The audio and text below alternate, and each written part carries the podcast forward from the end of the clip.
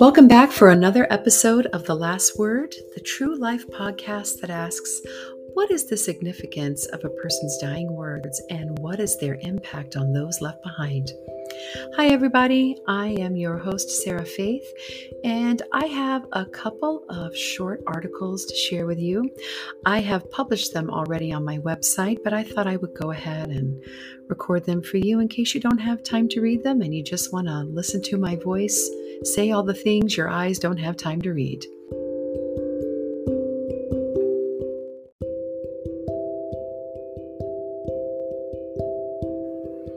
When we come back, I will tell you about a murder in Pittsburgh on New Year's Day and pay tribute to a silent film star. Stay tuned.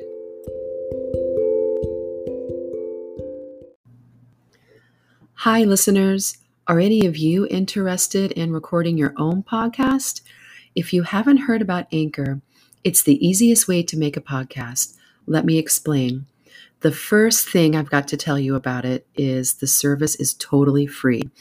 There are creation tools that allow you to record and edit your podcast right from your phone or computer. They have transitions and music to make it sound more interesting, give it some mood. So, if you are interested in recording your own podcast, please give Anchor a try.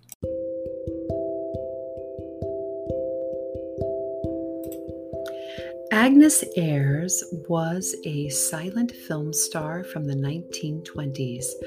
Her star rose in 1921 when she starred as Lady Diana Mayo in The Sheik opposite Rudolph Valentino.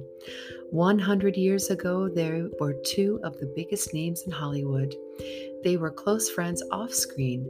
Agnes was devastated by Rudy's untimely death in 1926 following surgery for ulcers. He was only 31. Less than a year later, Agnes retired from acting a wealthy woman. She stepped away from showbiz to handle a divorce, legal matters, and mental health issues.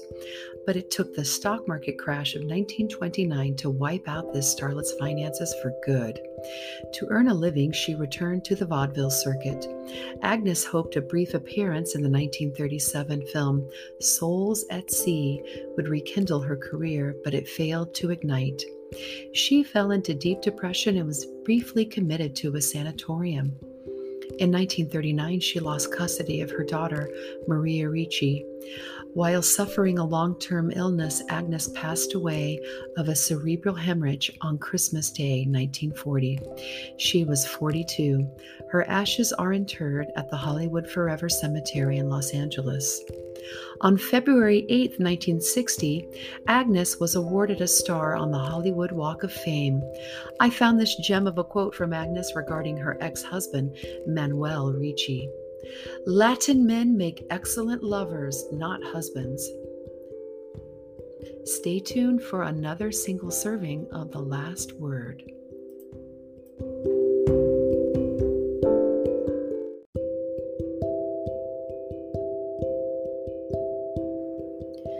January 21st, 2022. Police were dispatched to a hotel in Pittsburgh at 9:30 a.m. after quote a large amount of blood quote was reported outside of a room.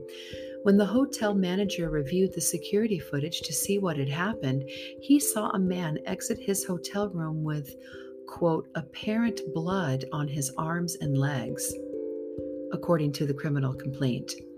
Police approached a man at, standing outside of room 333. He was covered in blood.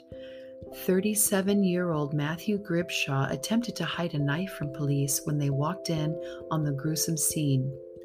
Under the bed, they discovered the mutilated body of 49 year old Rochella Anderson. Her scalp and hair were missing. The hotel manager told police the security footage showed Gribshaw outside his room holding a brownish black item that appeared to be hair. In the bathroom wastebasket, investigators found the woman's scalp and hair, along with several of her teeth. It is common for a criminal to claim innocence. You have the wrong person. This is all a big misunderstanding. Of course, there are the weirdos of society who confess to crimes they didn't commit. Then there's this guy, Matthew Gribshaw. His family said he was diagnosed with mental illness two years ago and he had voluntarily stopped taking his meds. According to Pittsburgh's Action News 4, Gribshaw's parents were devastated and shaken by the events. They said that the couple had celebrated the Christmas holidays with them and that they were, quote, very close, and that even his sickness, they could not imagine their son taking another person's life. Hotel security footage shows Anderson entering the Rodeway Inn at 2:39 a.m. on New Year's Day. After she arrived, only Gribshaw was seen exiting the room. He blurted out some disturbing comments to authorities. She doesn't sleep well at night. She attacked me.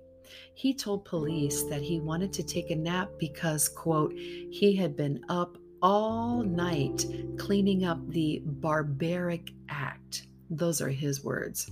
According to the complaint, Gribshaw stated that he was looking forward to celebrating New Year's, but had to do what I had to do. When the treating physician at Forbes Hospital inquired about Gribshaw's injuries, he answered, I was choking my girlfriend. Of his bleeding left hand, he said his hands were jacked because he had to go barbaric like Conan. He claimed he had made a mistake, multiple mistakes. He even said he didn't like murdering a woman. Matthew Gribshaw of Irwin, PA, has been charged with criminal homicide, tampering with evidence, and abuse of a corpse. He is being held without bond at the Allegheny County Jail. His preliminary hearing was scheduled for Friday, January 14, 2020. I'll continue to provide updates as they become available. As always, thank you for tuning in to The Last Word, a true crime podcast by yours truly, Sarah Faith.